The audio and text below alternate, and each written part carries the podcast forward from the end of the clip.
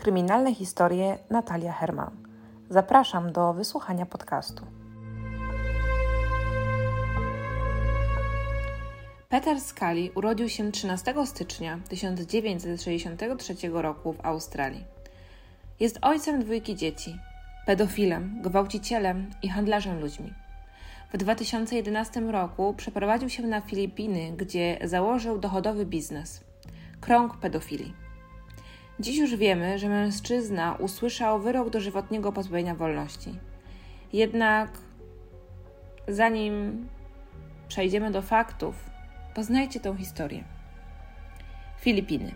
Niestety, niepiękne okoliczności przyrody skłoniły Petera, aby przeprowadzić się do tego miejsca, a fakt, że w Australii usłyszał zarzuty 177 fałszywych sprzedaży nieruchomości, mimo że na wyspie Midano, gdzie się osiedlił, mógł przeprowadzić się mm, do takiego spokojnego miejsca, gdzie mógł prowadzić spokojne życie, wybrał zupełnie inny kierunek. Zorganizował on płatny streaming porno z udziałem dzieci. Widzowie mogli śledzić na żywo gwałty na małych dzieciach. Co więcej, za drobną opłatę można było wziąć udział w takiej transmisji i wskazać, co pedofil ma robić ze swoją ofiarą. To nie było jednak jedyne źródło dochodów Petera. Był również reżyserem filmów typu Snuff. Filmy tego rodzaju przedstawiają sceny brutalnych gwałtów, tortur, a nawet zabójstw. Oczywiście Często były one autentycznymi relacjami z wydarzeń. Za samą możliwość obejrzenia filmu Peter otrzymywał wynagrodzenie mm, w wysokości nawet 10 tysięcy dolarów. Warto wspomnieć, że Peter nie działał sam. Pomagały mu bowiem dwie filipińskie kochanki. To one werbowały dzieci, a nawet występowały na filmach, w których dręczono dzieci. E, tego typu biznesy to idealne mm, miejsce, mm, znajdują tak naprawdę idealne miejsce, oczywiście w dark webie, do którego ze zwykłych wyszukiwarek nie mamy mm, wstępu. Skali nagrywał nawet filmy, w których autentycznie dochodziło do porwania dzieci. E, jedna z jego produkcji e, zawierała porwanie dwój, dwójki dziewczyn, dwóch dziewczynek w wieku 9 i 12 lat. Jedna e, z jego pomocniczek zaprosiła dziewczynki do domu i zaproponowała im jedzenie. Niestety, Skali wykorzystał łatwowierność dziewczynek, założył im obroże i przywiązał tak, by nie mogły uciec. Zmuszał je do seksu ze sobą, wielokrotnie gwałcił, a na koniec kazał dziewczynkom wykopać sobie grób. Po pięciu dniach tortur zdecydował się wypuścić je na wolność. Po dziś dzień nie wiadomo jednak, co wpłynęło na jego decyzję. Dziewczynki od razu zgłosiły sprawę odpowiednim organom. Niestety Peter i jego pomocniczki zdołały już uciec. W czeluściach internetu można znaleźć filmy Petera pod tytułem Zniszczenie Daisy. Choć początkowo uznano, że film ten jest jedynie mitem, niestety, film ten składa się z kilku części i ukazuje brutalne gwałty oraz tortury na trzech dziewczynkach. Jedna z nich miała 12 lat, jedna 11 oraz ta najmłodsza, Daisy, 18 miesięcy. Źródła podają, że Lizie mm, udało przeżyć się cały ten koszmar. Liza y, była dziewczynką, mm, która miała 12 lat. Daisy również y, jednak odniosła bardzo duże obrażenia, z którymi najprawdopodobniej będzie zmagała się do końca życia. Jedenastolatka natomiast została zamordowana przez Petera. Zeznań jego współpracowników wynika, że dziewczynka została uduszona. Wcześniej jednak Peter zmusił ją do wykopania sobie grobu, a całe to zdarzenie oczywiście nagrał. Po ukazaniu się filmu wydanego e, w, przez Petera, mm, od razu wydano również list kończy. Udało się go zatrzymać 20 lutego 2015 roku. Mężczyzna usłyszał wyrok dożywotniego pozbawienia wolności. Na szczęście po dziś dzień odsiaduje swoją karę w filipijskim więzieniu. Mężczyzna na zdjęciach z mm, policyjnych kartotek, uśmiecha się, jest, jest zadowolony. E, widać, że mm, bawi go cała ta sytuacja i nie zdaje sobie z tego sprawy, jaką e, krzywdę wyrządził tym dzieciom. E, mężczyzna mm, jest totalnie mm, człowiekiem zdegradowanym do po prostu. Ciężko mi w ogóle o nim mówić. Jest to człowiek, który nie ma wyrzutów sumienia, który nie czuje żadnej skruchy, y, nie czuje tego, że to, co zrobił, to. No, ciężko w ogóle to opisać, no bo nie można mówić, że to jest złe, to jest turbo złe. Po prostu znalazł sobie mm, dochodowy biznes na krzywdzie dziećmi, na handlu ludźmi, bo też to zostało mu oczywiście dołożone do jego kary.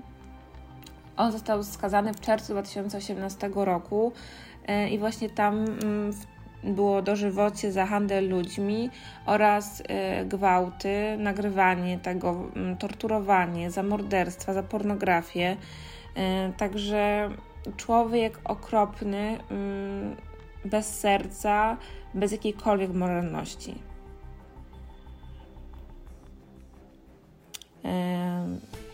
Film e, o Daisy jest najbardziej znaną zbrodnią, e, prawdopodobnie dlatego, że chodzi tutaj o małą dziewczynkę, o bardzo młodą dziewczynkę.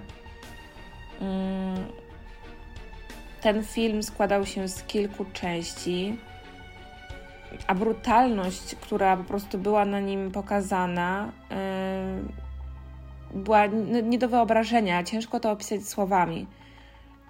Mm, ten film również został taką miejską legendą, więc wiele ludzi w to nie wierzyło. Mm, tam padały bardzo okrutne słowa, między innymi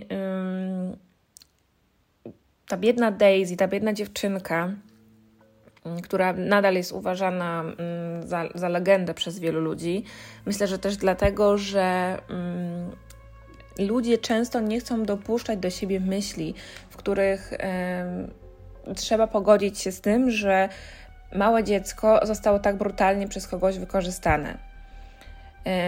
Na polecenie Petera działały jego dwie kochanki, i jedną z nich była dziewiętnastolatka która w dzieciństwie była prostytutką. E, w jednym właśnie z filmów, w którym występuje ta dziewiętnastolatka i znęca się nad Daisy, e, zaprasza widzów do złamania psychicznego Daisy, po którym padają słowa, że dziewczynka musi nauczyć się, jak uszczęśliwiać swoją panią. Także no, jest to niesamowicie przerażające. Myślę, że ten podcast jest ogólnie ciężki do wysłuchania wielu osobom, a nawet mi jest ciężko o tym mówić. Gdy film o Daisy ujrzał światło dzienne, został wydany międzynarodowy list gończy. Skali został wtedy wytropiony mm, na Filipinach i aresztowano go dokładnie 20 lutego 2015 roku. Postawiono mu zarzuty, o których Wam wcześniej mówiłam. I w trakcie tropienia Skalego śledczy, śledczym udało się ustalić, co działo się z trzema dziewczynkami, właśnie z tą Daisy i z tymi dwoma starszymi. Mm, Liza właśnie została znaleziona żywa, tak jak mówiłam. Mm, Daisy podobno też, chociaż tutaj bardzo mało na ten temat wiadomo, e, ponieważ policja starała się jak najmniej informacji na temat tego mm, tego działania y, Petera i, i ofiar mm, po prostu rzucać na światło dzienne. Przede wszystkim dlatego, że no, tak brutalnych spraw jest tak naprawdę mało, e, a poza tym mm, policja robi to też dlatego, żeby nie dawać, nie dawać innym ludziom o podobnych e, zamiłowaniach, że tak powiem, jakby żeby nie brali przykładu, tak, żeby nie mieli takiego wzorca, ponieważ jak wiemy w historii znamy takie sytuacje, gdzie nie wiem, na przykład seryjni mordercy wzorowali się na innych seryjnych mordercach. I tutaj właśnie była ta sama sytuacja, że on um, robił to w tak brutalny sposób, że policja nie chciała, aby jak najwięcej, jakby ludzie poznawali szczegółów, żeby jak najmniej y, ludzi mogło chcieć się tym zainspirować, o tak powiem. Peter otrzymał łącznie 75 zarzutów. Był sądzony razem ze swoimi asystentkami oraz pomocnikami, wliczając czterech mężczyzn, którzy